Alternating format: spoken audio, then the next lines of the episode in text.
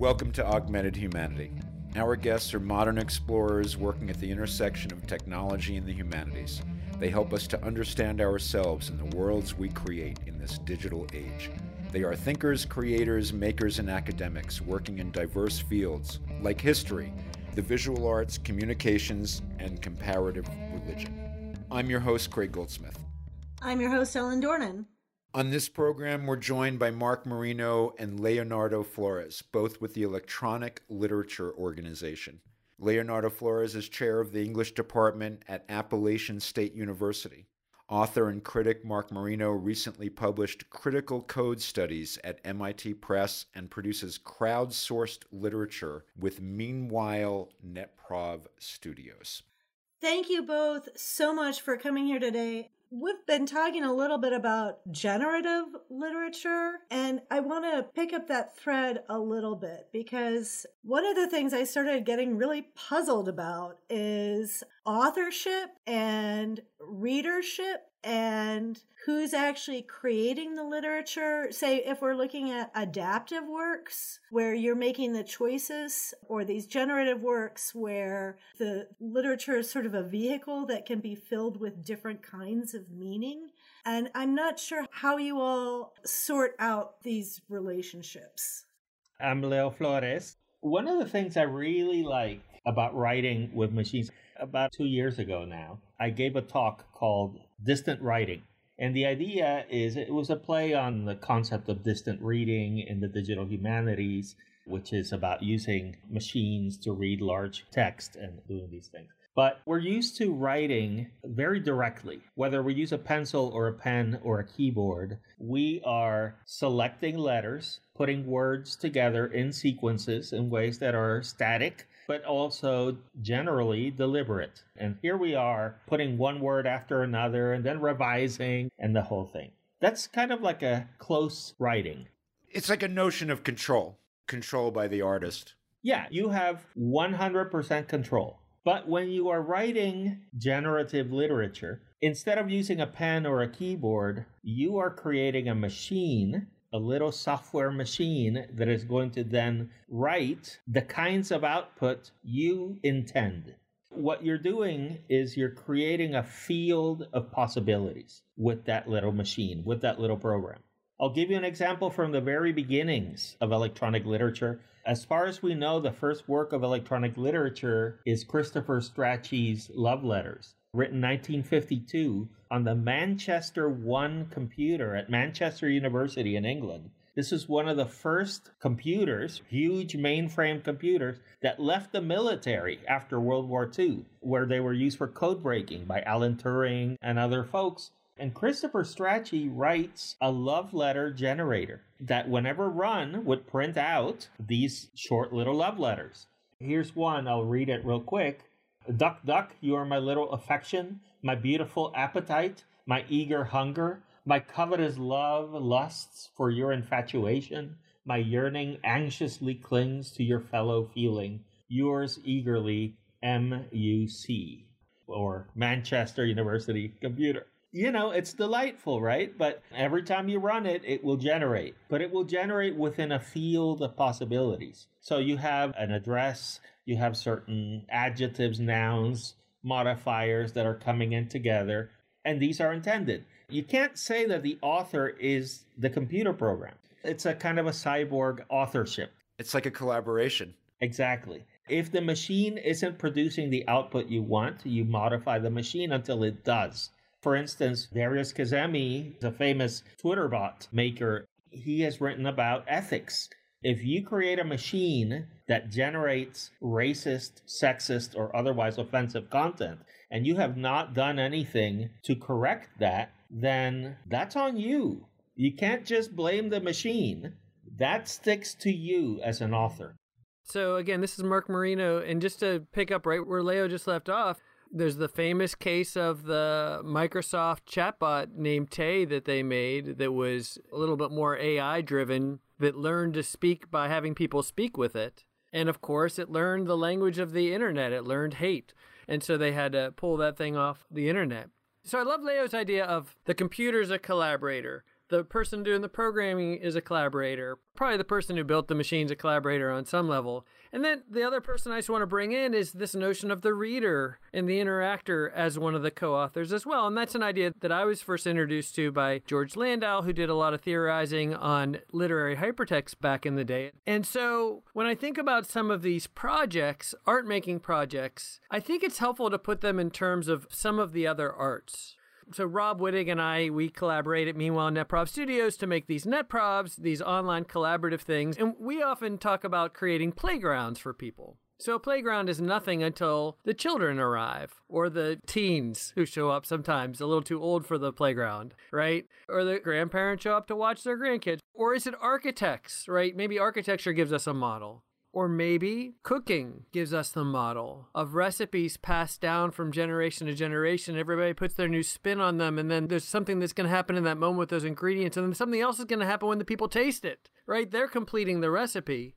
Another art that has recently come into my realm are the intersections between coding and the fiber arts, which includes weaving and stitching and knitting. And so these are these pattern based, process based art forms that are passed down generation to generation, that are shared communally, and that sort of similar to cooking, you're following a little bit of a recipe, a pattern perhaps, and then you are executing it, I guess, in collaboration with your tools. And then again, maybe the knitted scarf is completed when it goes around the neck of your loved one, hopefully to comfort them, not to choke them.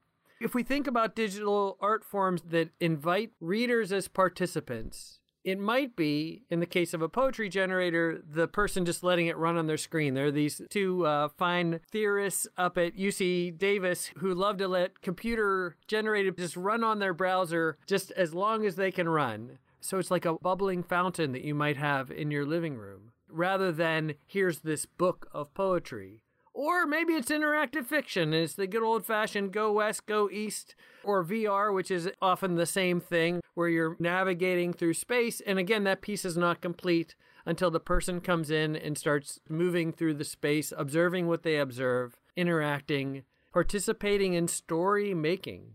The writer that writes a hypertext fiction is yielding some of that control to the reader, who will be drawn to make certain choices or not drawn. or not drawn. You sometimes also yield control to the computer's ability to generate randomness.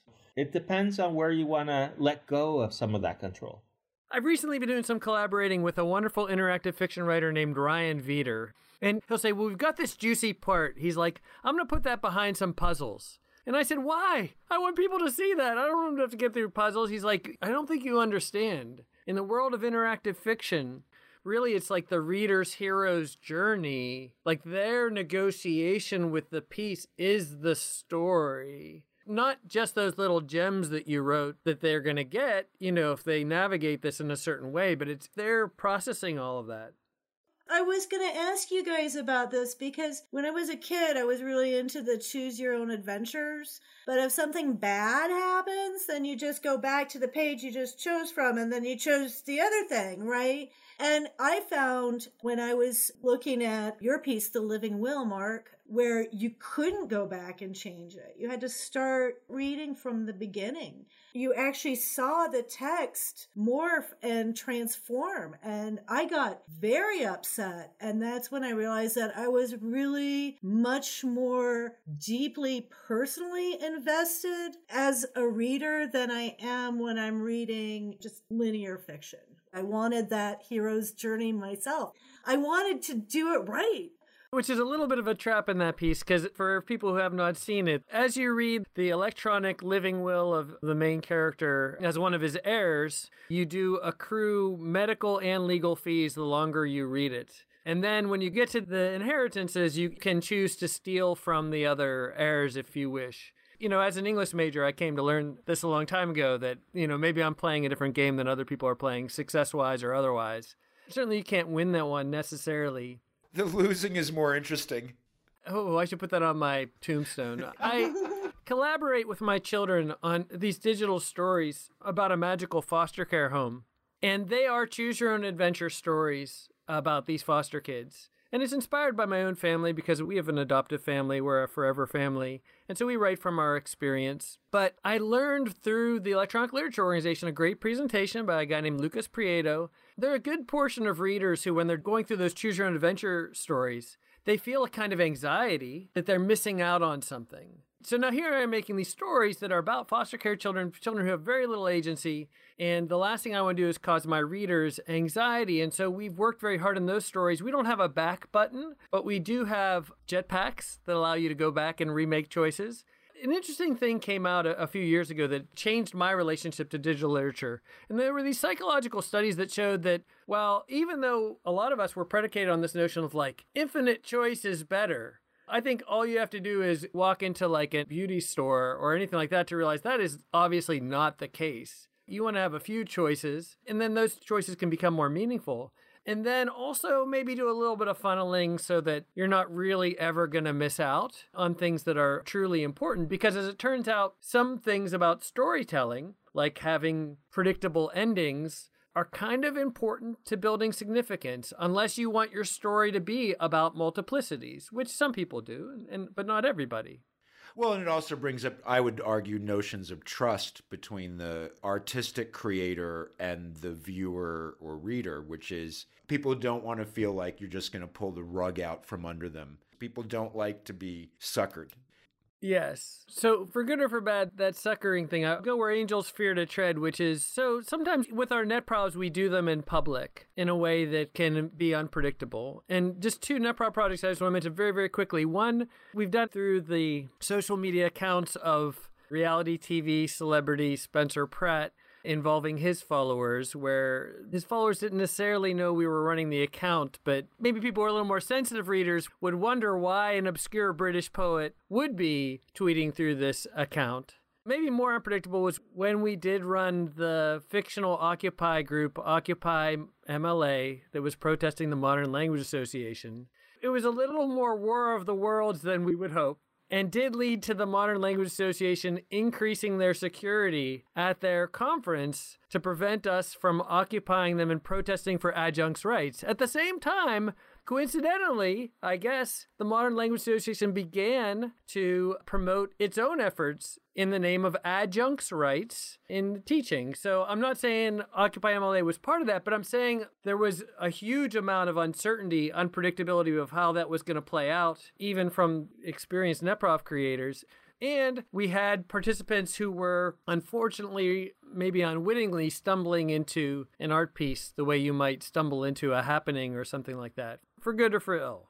And I would add, it was interesting to see, and I'm not in any way trolling anyone here. This is the MLA, right? You have these highly sophisticated scholars of literature and languages and all these things who are so used to being really savvy and critical about works, but they were just like any other person, emoting and reacting and critiquing what happened in very naive ways. They couldn't get out of themselves onto their critical minds and kind of look at the thing. Or maybe they did, but from the starting point of, oh, I felt betrayed because I thought this was real and it wasn't, or whatever. It was interesting to watch from the outside as it unfolded. Here's the thing to throw out there, and again, I'm the last person to necessarily argue for the ethics or not of that particular piece. But I will say that from my point of view, you know, these platforms have been around for the blink of an eye. Facebook, Meta, has convinced us that we need to verify authenticity of people. And that's largely so that they can authentically take and sell our data to other people, right? So, some of us remember when the internet was a place of more uncertainty where you weren't sure who was behind any particular message at any given time. And then there are others of us who see that as, as an invitation for creativity and creative play. I definitely get comments, obviously, from my great aunt who will say, I don't quite understand what's happening on your Facebook account. But at the same time, part of the spirit that I take to digital literature is inviting people to say, hey, all of these new platforms that are arriving, what if we did something literary together on them instead of playing them at their terms and pretending that they have to be transparent windows into our realities? The first person to use the filter on their Instagram picture should be well aware authenticity is a fabrication that's pretty valueless. This isn't real. This is performance art. And I'm going to treat it like performance art. It's not reality and it's not physical space. And I'm telling a story here. And it's a story, it's not a documentary. We're both nodding furiously. Yeah. Absolutely. Agreed. Agreed. Mark, Leo, thank you so much for talking about electronic literature. Thank you. Thank you for having us. Yeah, it's a treat. And if you would like more information about Mark and Leo's work, you can visit eliterature.org. Augmented Humanity is a program of the New Mexico Humanities Council, produced in partnership with KUNM FM. You can visit us online and find out more about our programs at nmhumanities.org. Our theme music comes courtesy James Whiten, and we've had production assistance from Tristan Klum.